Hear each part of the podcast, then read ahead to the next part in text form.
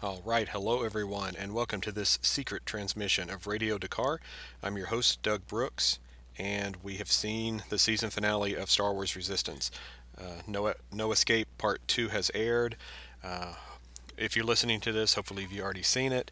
Uh, if you have yet to see it, if you're watching it later on on Disney or on the app, um, I would advise uh, pause this recording until you've seen it. I'm getting totally into spoilers. I'm going to talk about what we saw. Uh, just a quick five to ten minute recap, and then I will do the full review later this week. There will be so much to talk about. I'll do a full review episode. I'll do a season wrap up um, in a couple of weeks when we've had time to digest everything. Uh, but let's get into it. Again, full spoilers. Don't listen to this if you haven't already seen No Escape Part 2. Um, well, it happened. They escaped. The Colossus went to hyperspace, and the entire, pretty much the entire citizenry of the Colossus survived uh, the First Order, and they're on their way to unknown destinations. And uh, yeah, just just piecing together everything we found out. You know, Tam did go with Commander Pyre and Agent Tierney. Um, wasn't really any surprise. That way, you've got a bit of a cliffhanger with her for next season. Uh, I, st- I started to wonder. I, have already watched it twice, and I thought, what if she did that just to infiltrate the First Order and help out Yeager and Kaz? Because, and I didn't expect to see that scene where they were trying to talk her out of it. I thought um, that she would be escorted to the shuttle and they would escape before anybody got to the platform. Um, but no, I mean, they had that incredible scene where they were trying to talk, you know, to reason with her to stay with them, uh, but she went with Tierney anyway. So it, that's that's a good question for season two. Will she join the First Order? Is she just there to infiltrate? Um, you know, I, I talked all season that I thought Tam was the First Order spy and we, we still don't know who that spy is. They have left that open, um, which means more than likely that spy is still on the station with them. Uh, so that's its own thing for later. But in thinking that Tam was a spy, you know, I was up until the last few episodes, I was totally oblivious to the fact that she has become this really developed character that felt slighted and lied to, and it, you know, climaxed with her making this choice uh, what her motivations are, we'll we'll see. But um, yeah, Tam um, has become this really interesting character that should have even more um, gravitas to her next season. And I, I'm, I did not make notes. I'm just going off the top of my head. I am so glad that Captain Doza survived the season. I, have said it on the show. I really thought that he would uh, just serve a purpose as far as you know, he would, he would be influenced by the First Order for them to take over the station, and once they had full control, they would get rid of him. That he might be assassinated. I know that's pretty, you know, strong for a kids show, but I thought that's where they were going to go with it. And no, I mean, he the last couple of episodes, especially the entire season finale, uh, he has become such a badass character. Um, you know, freeing the aces and um, getting his office back so he could control the turrets. And I love that shot at the very end where he's in the office, they're in hyperspace, and he just breathes a sigh of relief and has that smile on his face. I, yeah, I have. He's got to be in my top five of favorite characters on the show now, and I want to know so much more about him, about his history with uh, with the Empire, why he left. Was it for love with a rebel? Um, you know, we, we don't know much about his wife, about Tor's mom and you know he said and he said in the episode the colossus has been parked on Castilon for 20 years uh, you know was he there from the beginning i want to know all this um, yeah so I, am glad he survived and, and, we get to develop doza more and jason hightower uh, is just awesome i've loved his performance all year um, and yeah a little uh, little han my co-host watched it after uh, i did and he loved it his favorite was when the the Colossus went to hyperspace. And he went and told his mom about that scene. He hasn't always done that for any episodes, uh, but he had to tell her. um, so he loved it. Um, I'll, I'll have talk more about his reaction when I do the full review. And I, I, man, I'm just so mad at Disney for giving away that ending shot of all the aces and the Team Fireball minus Tam in the hangar watching the hyperspace tunnel.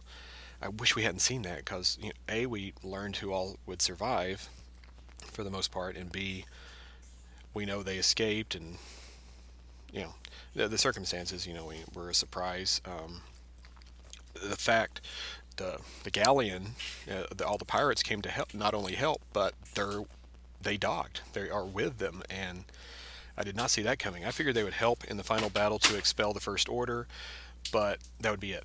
And um, you know they kind of go on their own ways, and maybe um, Kaz would hook up with Synara later on. But no, they're all there. Um, may, maybe an uneasy alliance. I don't know if the pirates would still trust everybody on the station or vice versa. That's a whole other thing. They're still on the show, and that's great. Um, we didn't we didn't get Bibo and her mom. Uh, I really thought that would pay off um, with um, with Bibo's mom showing up and whacking some Tie fighters out of the out of the sky. Um, but you know that that's okay. Um, we got Bibo was such a great episode, and that's, that's my son's favorite episode of the season. Um, episode. You did love the episode. What was your favorite part? Tell him. Um, when they go on hyperdrive, Neeku said they were going to Tatooine, but they really didn't. I don't know where they're going. We'll have to find out next season. Yeah. Yeah. Well, I'm glad you enjoyed the show. Bad news. Um, it comes out in October. It comes out in October. So that's like four or five months. More like six. No. Can I add? Yeah. No. Three. seven months. Oh man, we got seven months to wait. Oh well. Good thing. Good thing we have games. Like Battlefront. Oh, Battlefront doesn't work. We'll, we'll play. Yeah, we'll play games. We'll find something to do before uh, Resistance season two. All right. Well, thank you for your input. We'll hear from you later, buddy. Hear from you later too. All right. I'm glad you enjoyed. Okay, you go upstairs. I'm glad you enjoyed the show. I'm glad you enjoyed it too. Uh huh. Yeah. Uh, th- th- see, that, that's that's what I love. I mean, it, it's for kids. It's a kids show, and he he enjoyed it. That's what's important. I enjoyed it as a longtime Star Wars fan. Uh, was I got so many vibes. I mean, like the the final battle in uh, with the Tie Fighters was such pure Star Wars.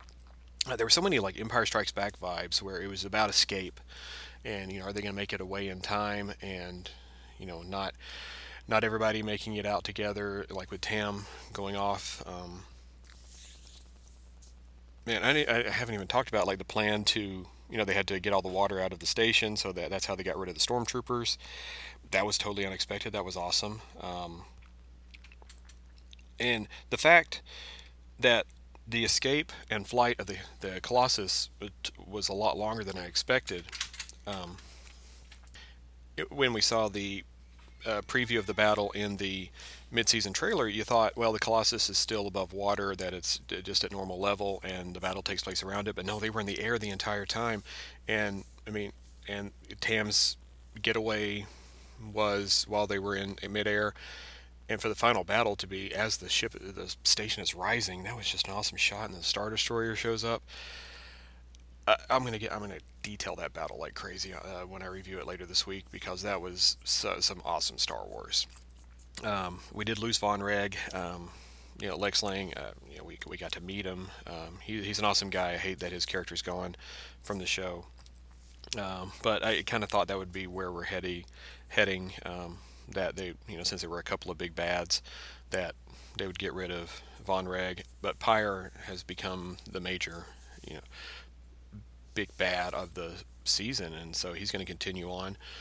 Maybe to bigger things in episode nine. Who knows? Um, anyway, I, am reaching about ten minutes. I that said that's about all I'm going to do. We, we we loved it. Just an incredible into the season. The, this show has developed so much. Uh, I'm gonna I'll spend plenty of time thanking them, but thank you to I'm gonna I'm gonna forget names. Brandon Auman, Justin Ridge, Athena Portillo for um, helping to create this. Dave Filoni came up with it.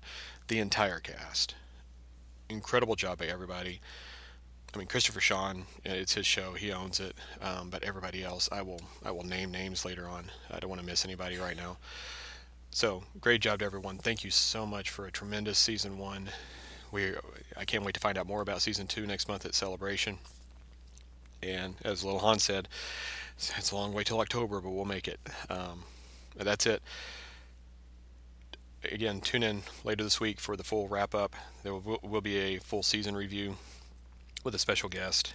Um, all the episodes, uh, all the uh, episode reviews are on my Radio D'Qar channel on iTunes and SoundCloud. Follow me on social media Twitter, Instagram, Facebook at Radio D'Qar, R A D I O D Q A R. And D'Qar finally got a name drop on a Star Wars. It wasn't ever mentioned in the movies. Uh, I'll end it with that. Thank you for listening. Can't wait to see you uh, later on for more Star Wars. Until then, may the Force be with you.